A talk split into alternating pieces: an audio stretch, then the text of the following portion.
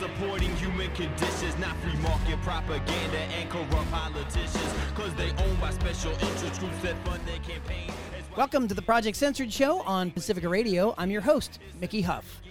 Today on the Project Censored Show, author Adam Bessey and illustrator Pete Glanting join the program to discuss their forthcoming book, Going Remote, A Teacher's Journey. This graphic memoir looks at this unique historical moment of the covid nineteen pandemic as a catalyst to explore the existing inequalities and student struggles that plague the public education system, one already in crisis. This work shows how, despite these challenges, teachers work tirelessly to create a more equitable educational system by responding to mental health issues and student needs. Going Remote also tells the personal story of Bessey's cancer diagnosis and treatment. Today, for the hour, I speak with Adam Bessey and Pete Glanting. Stay with us. Thinkable crimes perpetrated by criminal minds, political ties, habitualized alibis, skies, another guise of democracy, politics, and the apocalypse. Got the skies looking ominous. Welcome to the Project Censored Show on Pacifica Radio. I'm your host, Mickey Huff. Today on the program, we look at a forthcoming book published by the Censored Press and Seven Stories Press, Going Remote, A Teacher's Journey. We are honored to be joined today by the author and illustrator of this book, Going Remote. We are joined by Professor Adam Bessey and also by Peter Glanting. Peter Glanting is an illustrator and product designer. Peter holds a B A in English from the University of California, Davis, and an M F A in comics from the California College of the Arts. He lives and works in Portland, Oregon. Pete Glanting, welcome to the Project Censored Show. Thanks, Mickey. Great to be here. And also, friend and colleague, Professor Adam Bessey. He is a community college English professor in the San Francisco Bay Area, writes comics which have been published in many national outlets, including The New Yorker, The Atlantic, The Boston Globe, and Truthout. He is author of the graphic memoir, Going Remote, A Teacher's Journey, which is illustrated by Pete Glanting. Adam Bessey also appears in the B B C Scotland documentary, Long Live My Happy Head, which will be appearing at the San Francisco Frameline Film Festival on June nineteenth in the San Francisco Bay Area. Adam Bessey, welcome back to the Project Censored Show. Thanks for having us, Mickey. Really excited to be here. Well, Adam and Pete, again, I think we have a nice past of working together on various projects, and we have featured your work in the annual Project Censored books. But as fate and luck would have it, the stars aligned and the Censored Press, along with Seven Stories, we were able to work with you both on a forthcoming book, Going Remote, A Teacher's Journey. This book, however, will not be out officially until very early next year, but it is incredibly timely. Let's just start from the beginning. How did you two come together to work on this project, Going Remote, A Teacher's Journey? Adam Bessey, let's start with you. I would say that this started right before the pandemic. Now, Pete and I had worked together on some other things, and I had not planned to do this work or this book at all. It just kind of fell in our laps, as it were. So I'll start from the very beginning, which is February twenty twenty. I teach composition, critical thinking in community college, and one of my favorite classes, science fiction and fantasy. So in my sci-fi fantasy class, our first unit is called The End of the World as We Know It, The Literature of the Apocalypse. I'm not making this up. Now, at that point in time, COVID just felt like it was very distant. We weren't wearing masks. We weren't all, at least for me, particularly concerned. And the choice of this unit had nothing at all to do with the impending crisis. Although when I look at the things that I was choosing to teach, it seemed like I was on some wavelength. So in the second chapter of the book, called Our Future Inside, I focus on one of those days right before the pandemic where I'm teaching a story from nineteen oh nine by E M Forster. E M Forster, who did Passage to India, if you ever were forced to read that in school. He wrote another piece, a short story you probably weren't forced to read, called The Machine Stops. And this story is remarkable because back in nineteen oh nine, he visualized a world in which everyone lives in their own little private cubicle and is connected to each other only by video screens. This is a couple weeks before that became our actual reality. And so that reality, that conflict between I'm in this science fiction space in my class where we are talking about the end of the world, and then COVID and being this sort of digital exile that within the course of a couple days, we are now from this in-person experience to literally being inside of the story, The Machine Stops. Each of us in our own little private centers was the immediate motivation that I said, I need to make something about this. I had some kind of vague ideas, but I knew that this moment was critical. This was a pivotal moment in education's history. This was a moment of crisis, and that crisis was going to be an opportunity, an opportunity to either resist trends that have been accumulating over generations, trends towards increasing educational standardization, increasing technicalization, increasing power farther away from the classroom and in administration, numerous concerning trends, including also racial segregation. I could go on, and I said, this could be a moment that teachers and students and families could really take this great disruption and transform things into a more democratic institution from the grassroots. Or this moment could be much in the same way of the shock doctrine with Naomi Klein. This could be a moment that could be exploited or seized by corporate and privatized forces to make the classroom more atomized, more remote, and much more like the dystopian vision of The Machine Stops. And so the impetus or inspiration actually first just for a short essay. I had no plans for a book. And that short essay was in Project Center, the twenty twenty-one edition. Is that right, Mickey? It is. There was no book there yet. It was just, I wanted to get on the record living history that was produced by myself, a teacher. And so we have a frontline eyewitness of what's going on. And the work, which you'll be able to see, it's called Going Remote, Flattening the Curriculum. You'll be able to see on the Project Censored website. And so that work was a call to action for those of us involved, teachers at every level, especially those in college, parents, students, to say, hey, this is the moment that we can actually transform the educational system. And that was the call that we put out. The book doesn't come till much later. Pete, what do you have to say? Yeah, I think we really, once we talked about the, the kernel of the idea, I think we just kind of riffed on it. And in our, our traditional illustrator-author conversations, we eventually came up with, with something that was viable at. You might be asking some of you that are listening, like, okay, this is comics. Why produce this work in comics? Already at this point in time, maybe in June of twenty twenty, there was libraries full of information and opinions about what would happen when we all returned on ground. What would be the long-term impacts? And comics to me felt like a way that we could break through that noise. Also, my own background is I have been writing in comics form now for well over a decade, starting in two thousand twelve with the Disaster Capitalism curriculum, which was with Dan Archer. And you'll be able to find that at my website along with all of my other comics. My website is adam bessie dot com. All my work is for free on adam bessie dot com, B E S S I E, like Bessie Smith or Bessie the Cow.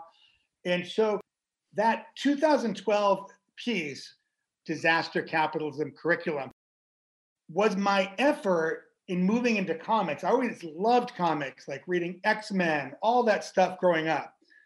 And then later, Mouse by Art Spiegelman, the Holocaust memoir, which has been now once again banned in Tennessee. And so out of the tradition of the works like Mouse and Joe Sacco's work, Palestine, and other of these nonfiction work, I said, and this is again back in two thousand twelve, I said, you know, if I'm writing only essays and text, there's a small group of people reading it. It's not particularly accessible to the wide number of folks that I want reading it and involved in it. And I knew I just was excited about writing comics. And I knew I wanted to, and got fortunate to meet a collaborator. And from there, for the last decade, I've been writing essays that traditionally I would have written as text in comics form.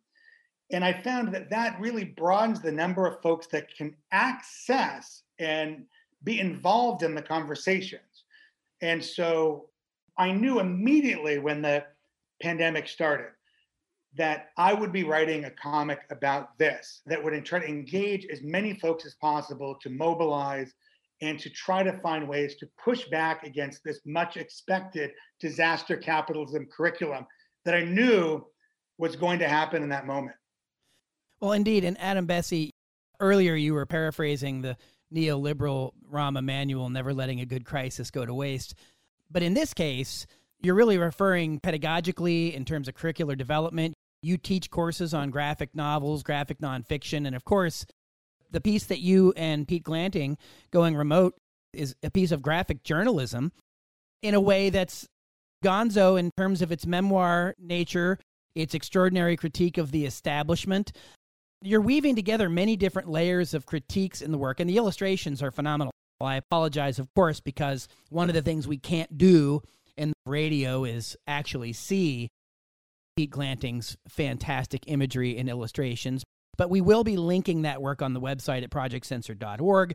You can see it at Adam Besse's website. And Pete Glanting, where can people see and find your work? So my illustration website is Peter Glanting Draws. It's my name followed by Draws. That's P E T E R G L A N as in Nancy, T I N as in Nancy, G, draws dot com. I would encourage our listeners to check out these sites online. I also need to pause momentarily to remind you that you're tuned to the Project Censored Show on Pacific Radio. I'm your host, Mickey Huff. I am speaking right now with author and professor Adam Besse, as well as artist and illustrator Pete Glanting. We are talking today in the Project Censored Show about their forthcoming graphic nonfiction work. It's titled Going Remote, A Teacher's Journey. We will continue our conversation after this brief musical break. Stay with us.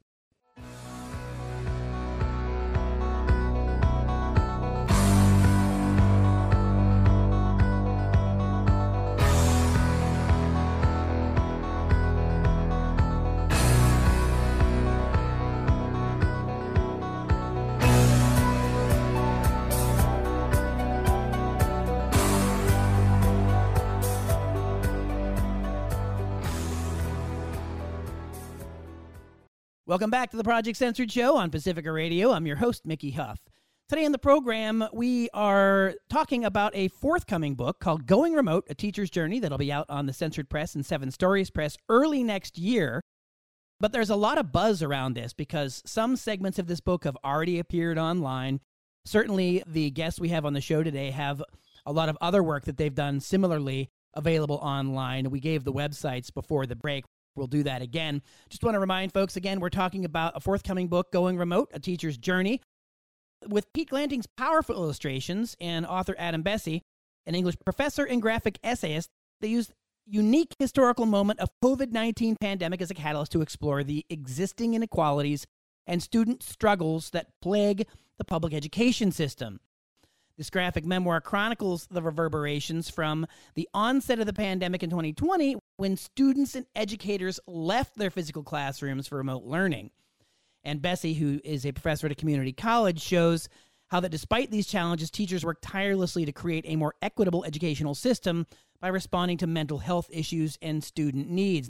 Now, if that's not enough, on the backdrop from the Black Lives Matter protests to fielding distressed emails from students, to considering the future of his own career, Going Remote tells a personal story of Besse's cancer diagnosis and treatment during the pandemic. So a fusion of memoir, meditation, and scholarship, Going Remote is a powerful account of a crisis moment in educational history, demonstrating both personal and societal changes. And you'll see riffing going on here in our conversation, as well as this book from Octavia Butler, Neil Postman, Jaron Lanier, Diane Ravitch, and others. And, of course, it is illustrated by the amazing Pete Glanting. Pete Glanting is an illustrator and product designer. He holds a B A in English from the University of California, Davis, and M F A in comics from California College of the Arts. And, Pete, let's come to you here. And I know, Adam, we're going to get into talking about some of the more educational aspects and elements, as well as personal health issues and another documentary film that you'll be in here soon. But Pete Glanting, let's really talk about the nature of comics, the power of comics, and the way in which you're able to deliver a message, and, and how you work with Adam's words, and you, you put these images and illustrations in a very powerful way to these words. Could you talk a little bit about the power of comics and your relationship working with Adam and going remote? Yeah, absolutely. Adam touched on this earlier, that comics really have a level of accessibility that T V and text just don't have either by themselves. If you think back to just post-World War Two, the primary way to disseminate media was, was actually comics. That got a little curtailed by certain events. There was a comics code, there was the congressional hearings, so that really got stomped down for quite some time. That's changing a bit now, but comics have a low bar for entry as far as making them and, and for reading them. So they're very open and uh, welcoming to a lot of folks, particularly folks who may be from marginalized backgrounds. So they're a useful tool in, in disseminating information and, and entertainment.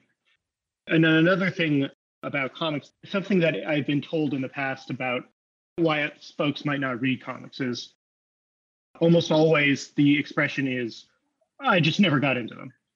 And I think that that's, that's valid. I certainly don't want to discount people's lived experience. I think people tend to be referring to superhero comics. For one thing, those are ongoing serials. And I am not throwing shade at superhero comics. I enjoy some of them quite a bit. But for one thing, as I just mentioned, there are ongoing serials, so those can be difficult to get into. Whereas there are, for lack of a better term, one-offs. There are comics that you can... Comics are varied in tone, subject matter, what have you. In any way you can imagine that a comic exists. And I do, I, I genuinely believe that a comic, there's a comic for everyone out there. I also think that the definition of comics is, is just very narrow. I think we tend to think of comics as a book, or probably in the last twenty years as a webcomic, but comics can, can take many different forms. I had a professor, Justin Hall, he described, actually this is not a great quote, but I'll paraphrase here, that a text-image combination could be considered a comic. For example, like the Bayeux Tapestry from Norman Conquest. It's technically, by, by certain definitions, that's a comic. That was a very effective way to disseminate information. Granted, I guess you have to be right in front of the, the tapestry, but like, if you apply that, that school of thought to modern ways of disseminating and, and distributing texts, comics could be very widely available to audiences. So as far as how Adam and I started working on this, I'll pass it back to Adam. Adam, I'm putting you on the spot. Great. Um, yeah, I wanted to just say that comics are a medium of expression, like the novel or like a play or anything. And so I think that the confusion most folks have when I say, oh, I'm making comics, and they assume our book, Going Remote, will be funny. Now, there are funny parts, but it's like you don't assume a novel is going to be funny by its nature. It's just a medium of expression. I didn't come up with this. This is Scott McCloud, who wrote a book called Understanding Comics as a Comic. And the medium of comics, again, every type of medium, if you're playing rock and roll, there's certain things you can do that you can't do in classical music or in theater. Comics can do some things you can't do in text. And so why I gravitated to writing comics, and with Pete, because he and I really riff, like I just mentioned rock and roll, we really jam together really smoothly, which is, is wonderful when that happens. Why I gravitated to comics is not just that it is, as Pete said, more accessible to more readers, which is why it tends to get banned, which we'll get into in a minute. But as a writer, it's very exciting. It permits me the opportunity to not just use text, but to use visuals to express certain states of being. So, for example, in the chapter of Going Remote, the original one that you'll be able to find online, Going Remote, Flattening the Curriculum, that was the original one. I'm trying to express what is it like to go from being on ground to online immediately. Now, I can just draw myself in my teaching bunker, which is my garage that my wife, who is a public school teacher, we set up within a weekend, right when COVID happened. I could show you that literally, and in the book I do, but in this initial chapter, I'm thinking about, well, what is a visual that would really hit people emotionally and help them see it? So I conceived of cloud college. And I said, oh, we've all migrated or been sort of teleported from our on-ground experience to this sort of cloud reality. And so that's what I threw to Pete. I'm like, I want you to illustrate a cloud college. So I throw that to Pete, and I kind of some vague ideas. And then Pete comes back and draws this sort of city that's sitting atop a hill. And then within that, you see all these Zoom tiles that kind of look almost sarcophageal flying into it. But then beneath that, and this was this was key to the argument of the whole book and of this particular chapter, is there are some people that are on ground that can't reach up there. They don't have any access. So what you can do with comics really successfully is to take a large, complicated theoretical concept that might take a lot of language and might people might feel a barrier there, and you can distill it into one powerful image. And so in the book, Going Remote, Pete and I really tried to leverage all of the potential that comics has for depicting not just physical spaces, but especially emotional spaces or conceptual spaces. Yeah, and Pete, you do that really well, especially in the Flattening the Curriculum, which we'll link at project censored dot org. It's also at Truthout. You have this amazing image of, by now, people are unfortunately all too familiar, likely, with the Zoom experience, one way or the other. But in education, what's remarkably disconnected, and Pete, maybe you can talk about how you rendered this, and Adam talk about the literal feeling of going through this, you've got the Hollywood squares. You've got this Hollywood squares of blank screens. And it says, even when the students are, quote, here, they all feel still remote. Many of the students turn off their cameras or say they don't have a working one. And again, these are equity issues. This opens up another entire can of worms in education. A little black box represents a real live student. Flattened, blackened out, mute. And then there is the picture in the corner of you, Adam Bessey, saying, is anyone here? This large looming rhetorical question that definitely goes way outside the Hollywood squares and the boxes on Zoom and even out into the world. Pete, can you talk a little bit about that image? Uh, talk a little bit about the rendering of this. Yeah, well, I think this actually, it's interesting that the way I'm thinking of of this is actually in terms of something that I'd like to reference from the chapter two of Going Remote, is that Adam has referred to the classroom as having an electric feel, like when it's going really well, there's a crackle or a pop. A crackle is kind of an homage to Jack Kirby's Kirby Crackles, classic comic thing. And so it, just that energy is kind of missing from a Zoom classroom experience. And I think Adam could speak to this more than than I could as, as a teacher.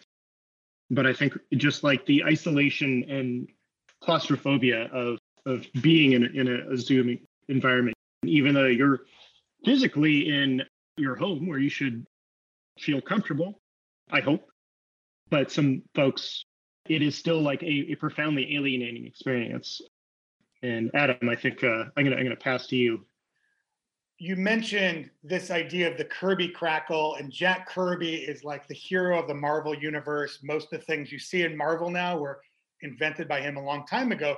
And there's this thing you see in all his comics where there's this sort of energy bubbles. And I was trying to think about, you know, a classroom actually is like a very boring thing to draw, which Pete's can attest to. So I was like, how do we make this dynamic? And the dynamism of the classroom is not anything you really see. It's this exchange of energy and ideas that's really powerful. And anyone that's taught and had a great class knows this feeling that just courses through your body where this student's talking, the other student jumps onto them, you as the teacher jump on. And there's this thing that, this energy that flows through all of the class. And you all leave that class, or at least hopefully, feeling energized and transformed, and that you had a moment together. And you produce something together that even the teacher shouldn't expect. For me, when I've had a great class, it ends in a way that I learned something new out of that enterprise. That's what it means to be a critical educator, by the way. And this book, To Get Into Education Speak, is a work of like Freirean, that's Paulo Freire. And it's a work of thinking about the classroom as a space of critical thinking and problem solving, and not just memorization, or what Freire calls the banking model of education. And in a great classroom, you create this conversation or this energy. And in my case, teaching a graphic novels class or a composition class, or as I was the semester the pandemic happened, a science fiction class, we're talking about what do these stories mean to us? And that crackle or that energy, again, we had to depict it. And so in one scene, you see sort of the energy flowing throughout the whole class. And back to that image, Mickey, that you mentioned, comparing that to Zoom, where there are these blacked out things, the energy is not there. It's short-circuited. It doesn't exist. Now, you might be, you know, listening to this now where we are supposedly through the pandemic. We'll get in more into that in a minute, because again, a lot of students are still online in college. We have massive enrollment problems. But for the most part, Zoom is not happening. You might ask, well, why would this book still be relevant? Why is this meditation still relevant? Well, some of the, this black box screen stuff, that's not just about Zoom. That was pre-existing Zoom. There are ways of teaching that mime what happens on Zoom. Classrooms in which the professor stands in the front and provides a litany of information and everyone writes it down. There's no energy in that space, usually, unless the professor is just a profoundly exciting lecturer, but I can't imagine energy without discourse and exchange. And so the relevance is, yes, we may have exited the Zoom era for many classrooms, but we can learn from that moment to think about how do we make sure that our classroom spaces, our educational spaces, are filled with life and not flattened and deadened. Well, Adam, Bessie, we're going to get into that conversation, because we're going to talk about more things around the educational system, the existential crisis, as it were, that involves so many things from school shootings, censorship, COVID. You and I talk a lot about the so-called technopoly and Tayloristic management in education, and that's been exacerbated in many ways with going remote. We're also going to bring in your narrative, and we'll talk more about censorship of comics. Eventually, we're going to get around to talking about the film that's playing as well, because that dovetails with the other part of the memoir component of going remote, and that is your battle, ongoing battle with cancer. So we will continue that conversation here. I just want to remind our listeners, you're tuned to the Project Censored Show on Pacifica Radio. I'm your host, Mickey Huff. We're speaking with author Adam Bessie, illustrator Pete Glanting. Their book will be out early next year. It's called Going Remote, A Teacher's Journey, a piece of graphic journalism from the Censored Press and Seven Stories Press. We'll continue the conversation after this brief break. Stay with us.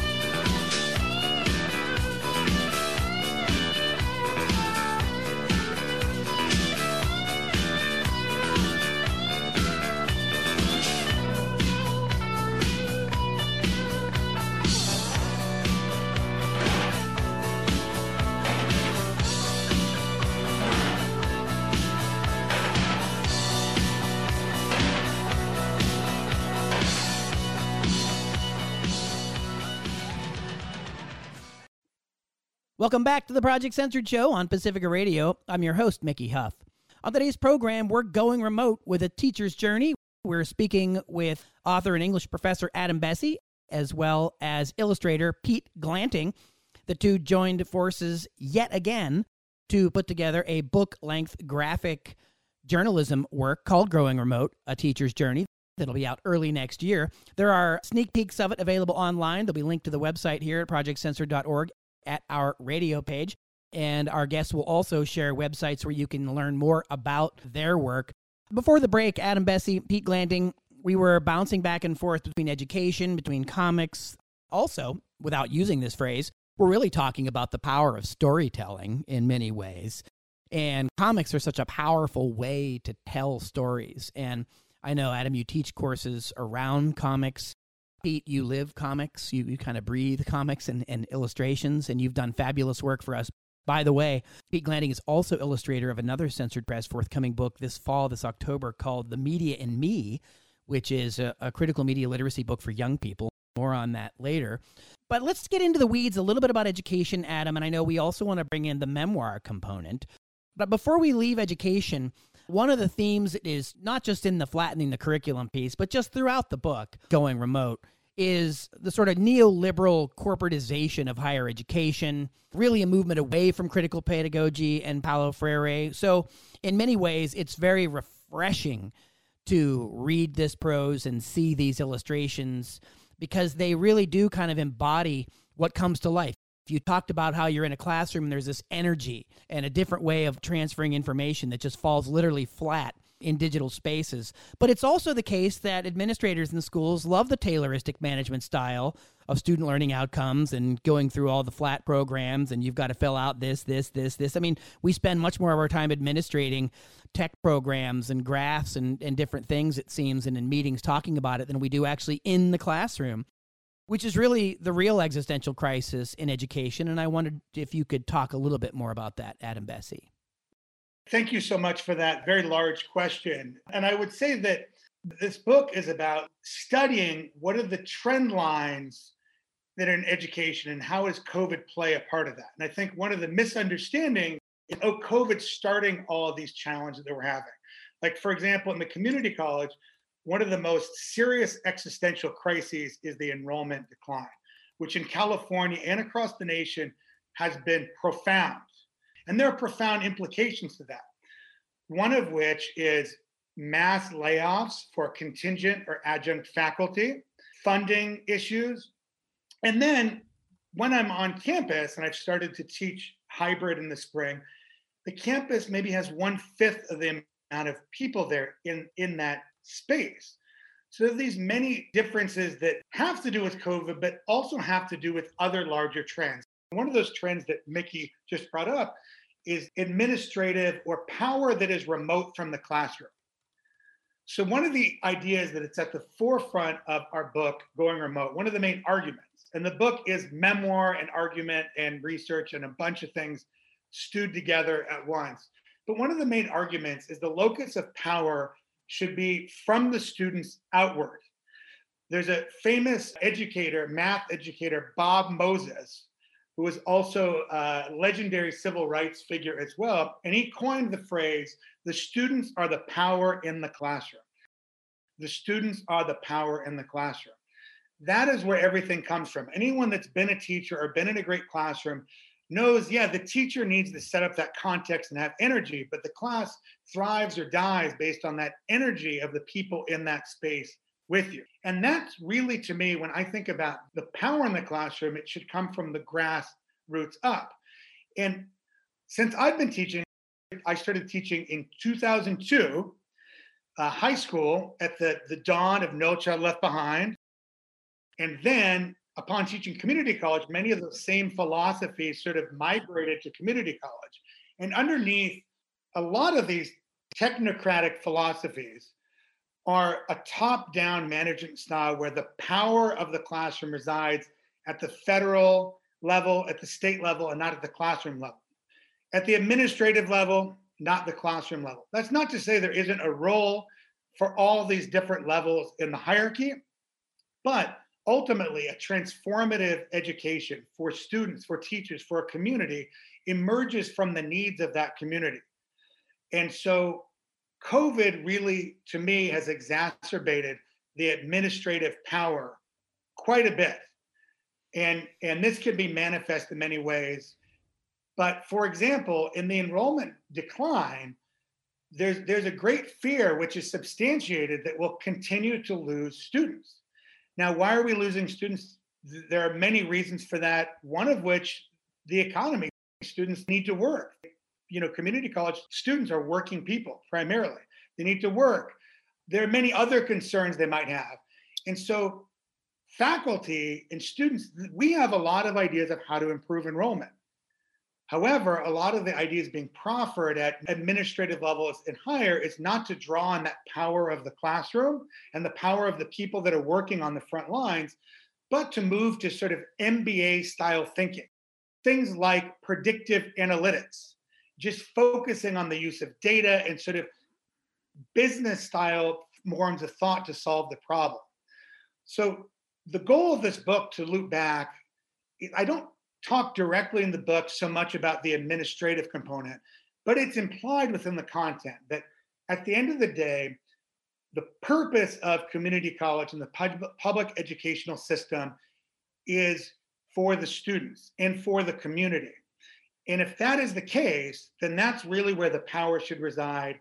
And how do we work in this moment, students, family members, teachers, classified, to take that power and make sure that it's serving those purposes, especially in a moment when so, so many of our students are really profoundly suffering economically and otherwise. Well, we probably don't then go to another deans and chairs meeting, but there's an increase in the kind of administrative work that faculty are being asked to do. Of course, we haven't even opened up the huge can of worms of the adjunctification of uh, higher ed. And it's not just our students on the front lines that are experiencing the many challenges going on that you both write about and Pete, you illustrate about so powerfully in Going Remote, but a lot of this is going to come back and be balanced. This lower enrollment, it comes out in real people's lives in adjunct faculty. And so there are so many things that are going on in higher education that are not really, it's just sort of flattening the whole experience in a lot of ways. And I know as a faculty member, Adam, you see all that behind the scenes, but I think that's really part of the existential crisis. Not only do we have an enrollment crisis where students are asking what a college education actually does for them, but we're seeing an entire generation of people questioning whether or not they should become educators. And there's an extraordinary degree of abuse being heaped upon teachers with the mass school shootings, efforts to censor teachers. Somehow, teachers are, are not able to decide what they're supposed to teach in terms of expert content. They need to have parents and activists telling them what they're not allowed to teach and ban books for the classroom. But we're supposed to simultaneously arm and train teachers to execute active shooters. We're getting really far afield here from John Dewey and uh, Horace Mann and the whole purpose of the classroom of solving societal problems. Or wait, are we getting so literally into them that now teachers have been literally asked to solve every societal problem? Adam Besse. Thank you for that. And I, I want to mention another part of the book. This book so far might seem Going Remote, A Teacher's Journey, that it's conceptual, but it really is grounded in my subjective experience. And I want to connect to what you just said about sort of solving every problem. I decided with Pete that this book would serve better as a memoir than as just a full argument. It's not a comprehensive view of here are all the answers. Ultimately, each and every teacher has their own individual story and their own experience. And I thought by giving mine, it would also encourage other teachers to discuss coming back to this, the teacher sort of serving every role. During the pandemic, I found as a teacher, you have to put on many hats. That's part of your job. You don't just go into the classroom and teach. It may look like that, but it's not. You often are thrown into the role of being a counselor, dealing with tech issues, dealing, going to meetings, all kinds of things that are part of the job, but not a big part. But during the pandemic, some elements of the job got much bigger. One of them for me in particular was that of working with students in crisis. And in the book, I have a whole chapter about how I joined something called the Campus Care Team, which is the crisis team on campus. And this team has administrators and has counselors, and we work with students that have financial issues, housing issues, homelessness, domestic violence, all that. I'm just a faculty rep. And I got invited onto that team because I was filing so many reports during the fall of twenty twenty-one, fall of twenty twenty, like for two years, just so many reports about students disclosing to me all the pain and suffering they were going through.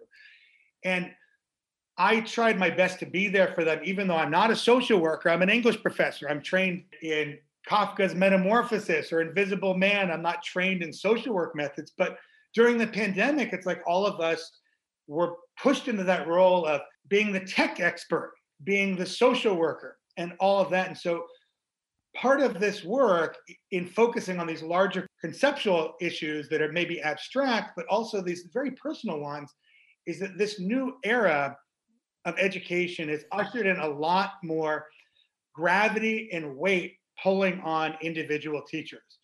As Mickey mentioned earlier, Uh, many teachers have been giving much more administrative tasks, thinking that we could administer our way out of these challenges. Also, we're giving much more, each student is arriving with many more challenges and complexities. And so the weight of every individual class has really increased a lot. And by showing my own story, which again is not representative, the goal is let's have a real conversation about how to reform the classroom to really support teachers and students and not burn them out. Well, Adam Besse, let's bring in some of these other human elements of that story. We have to take another break here. I'd like to remind our listeners you're tuned to the Project Censored Show on Pacifica Radio. I'm your host, Mickey Huff. We'll continue our conversation about Going Remote, A Teacher's Journey with Adam Besse and Pete Glanting after this brief musical break. Stay with us.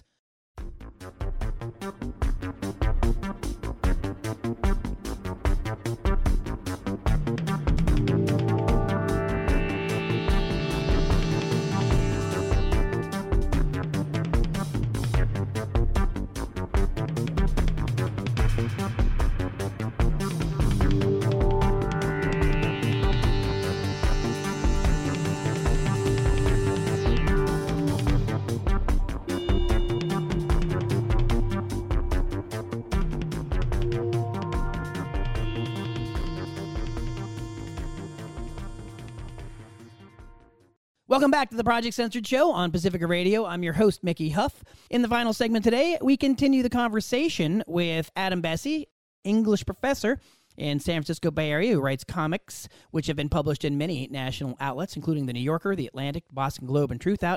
He is author of the graphic memoir, Going Remote, A Teacher's Journey, which will be out very early next year.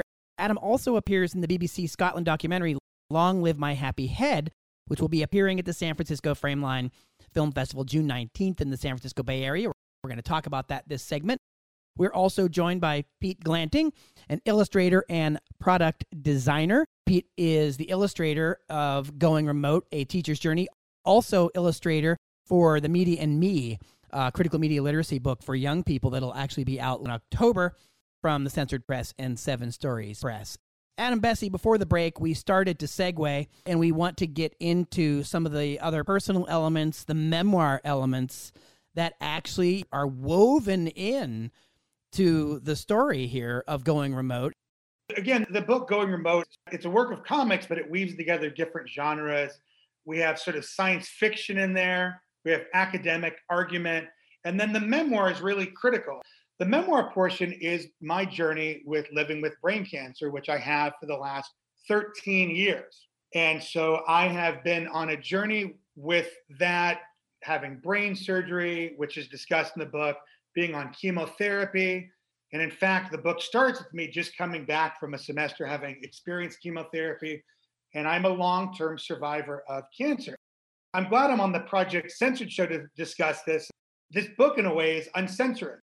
Cancer stories are not censored, but they're often told in a way that is dehumanizing to the cancer patient. And I'm speaking for myself as a, a man with cancer. The primary work when people think of men with cancer is Lance Armstrong's book. And his version of cancer is this sort of outmanning of cancer. And I've written previously on this, this same sort of metaphor of the warrior metaphor of fighting cancer. You're going to fight it and beat it. And if you die or get sick, it's because you weren't strong enough. That applies to everyone. And a lot of us that deal with cancer struggle under the weight of that expectation.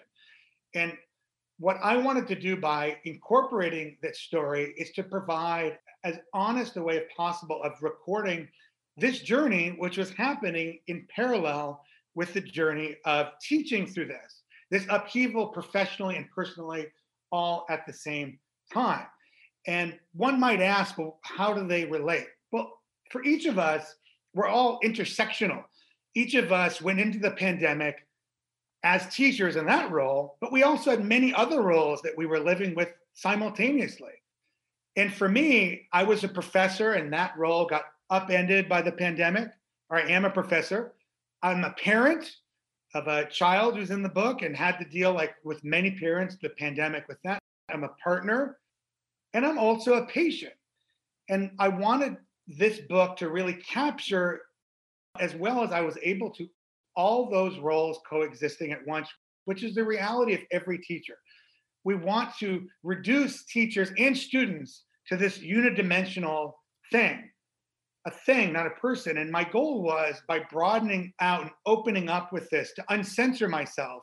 And it was difficult personally to do this, to uncensor this part of myself and be open with my reader and saying, here are all the dimensions. My hope was that other cancer survivors would feel seen with that. And also, it would make the reader think about all the dimensions every teacher or person working in education has, and maybe extend a bit more empathy. And along those lines, related to my cancer experience, I was honored to be featured in a B B C Scotland documentary, Long Live My Happy Head, which doesn't feature me. It features a wonderful man who's now my friend named Gordon Shaw, who's a comics artist who uses comics to explore his own brain tumor and his experience. And it also explores his relationship as a gay man. And speaking of censorship, the L G B T Q community has been massively under threat, massively under threat. And this film goes a long way to destigmatize both a loving relationship between two men and cancer simultaneously. And it's just an awesome film. I'm only in it very briefly, but I was honored to see the whole film and experience it. And if you would like to, if you're in the San Francisco Bay Area, you can go to the Roxy Theater, famous theater, on June nineteenth, eleven to twelve forty-seven p.m. Wow, that's very specific. Or you can stream it anywhere in the world that you're listening on June twenty-fourth. And you go to the Frameline Film Festival, which is the biggest L G B T Q film festival in the world. And you can find tickets and check that out. And I know you might be like, oh, that sounds really heavy and scary. Just like you might hear about my book, and I'm writing about cancer. It's heavy and it's scary, but both of our works are hopeful. They're about doing what you love, even in the face of whatever happens. And Adam Besse, we have a clip to share, so we can play that right now.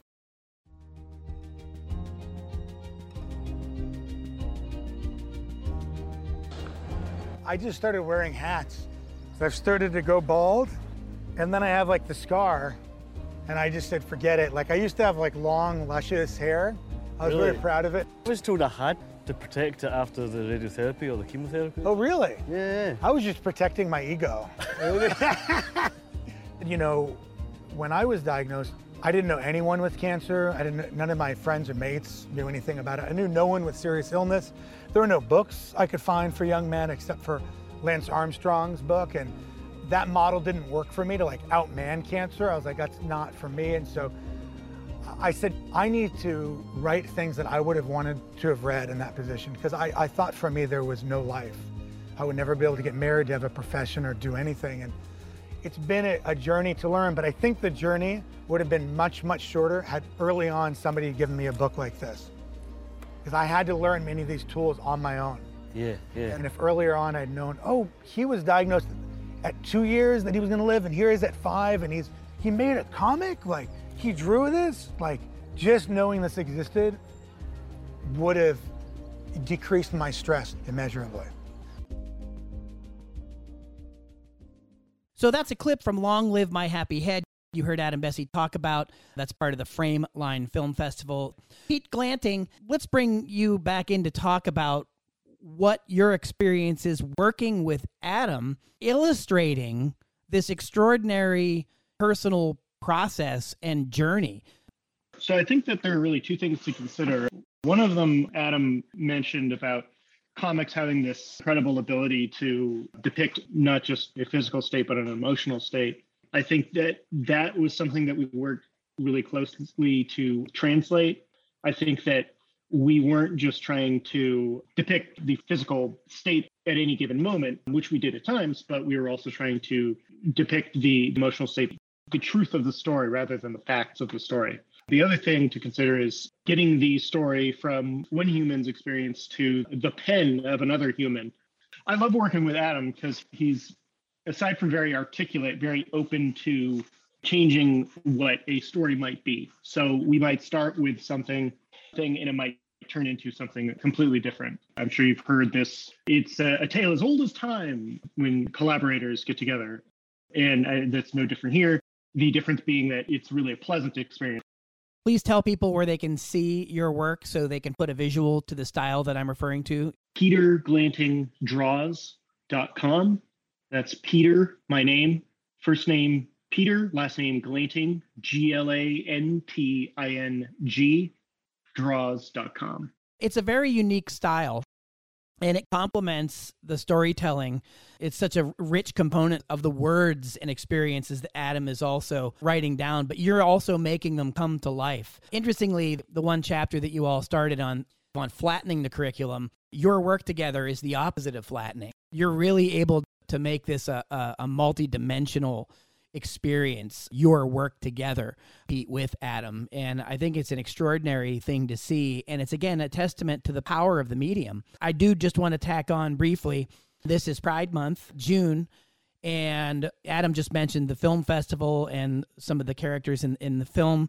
It's also the case that there's been an extraordinary uptick of censorship and book challenges, many of them challenges at the K twelve level to graphic books, graphic novels, and experiences.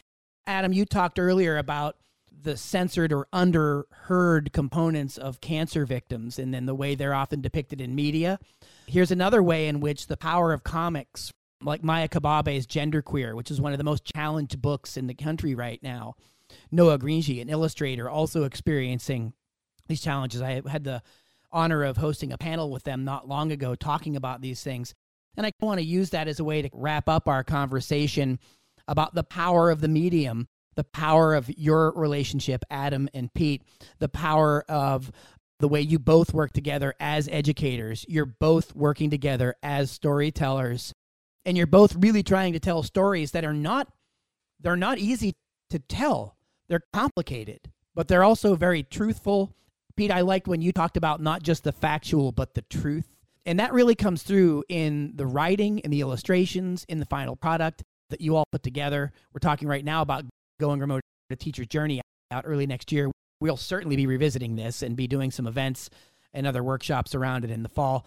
But for the last words here today, Pete Glanting, your final thoughts on the power of the medium and the power of working together in this way. I think that comics have an incredible power to, if not entertain, communicate. Text and image are quite a combination.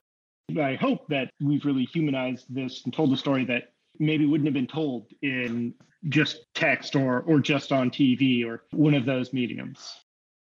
It's an extraordinary telling, and we'll have a link at the Project Censored show of a couple of the pieces that you've already had a sneak peek of so people can see what it is we're talking about.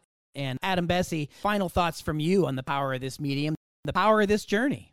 The book for me really got me through one of the hardest parts of the pandemic, just making the book. And and comics were a major part of that. And that Pete and our conversation and creating something of value out of suffering. That to me is, is what it's all about. And my hope is that with Going Remote, that people read the book and they get some kind of comfort from it and inspiration as well, as it gave to Pete and I. You never know what's going to happen with the work when you put it out in the world. But I do know that for me, it, it played an important function in telling these stories that I sometimes censored even from myself and being honest about them, that it was very clarifying and therapeutic. My hope is, again, through this work, other readers hopefully see confirmation, especially teachers and students, of things they experience. And it inspires them to tell their own story, and maybe through comics, so they can have that experience. You know, we've covered a lot of ground here today, gentlemen. You know, we, we've we've touched on the challenges of an, an education, challenges facing teachers and students, as well as others in educational settings. We've talked about the power of collaboration, memoir. We've brought in issues of, of health. We've discussed all this through the lens of the pandemic. Really difficult to traverse such territory in, in an hour. But I want to thank you both for doing an extraordinary job of doing that and, and threading narratives throughout. I'd like to encourage our listeners to check out the website at project censor dot org and see links to some of the excerpts from the forthcoming book that we've been talking about. Going Remote, A Teacher's Journey, will be out early next year on the Censored Press and Seven Stories Press in New York. Adam Besse, another website, one more time, where people can find your writing and work. Adam Besse, B E S S I E dot com. You can find me there. And then I'm on Instagram as well, just my name. Thanks again so much for your time today, gentlemen. Another quick reminder that the documentary that Adam Besse appears in, Long Live My Happy Head, will be appearing at the San Francisco Frameline Film Festival June nineteenth. Gentlemen, thanks again for joining us for the hour. Thank you. Thank you, Mickey.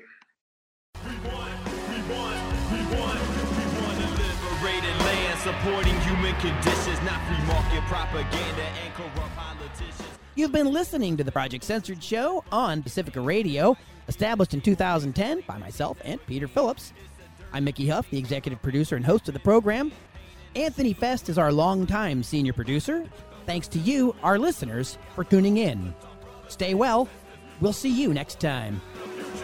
Unspeakable times, stakes high, unthinkable crimes perpetrated by the criminal minds with political ties, habitualized alibis, skies another guise of democracy, politics, and the apocalypse. Got the skies looking ominous. So the ocean burned bright with waves full of poison. Genocide wars fought for little boys, and the weapons manufactured paid for by taxes on the bridges and the levees and the mines collapsing. All the prisons, build the capacity, citizens, and the times for the master thief. Combine and conquer, steal a masterpiece. Open your eyes and realize what's happening. Time's running out to reach all potential. If you ain't at the table, then you're probably on the menu. We got that love, we flip our brothers in us.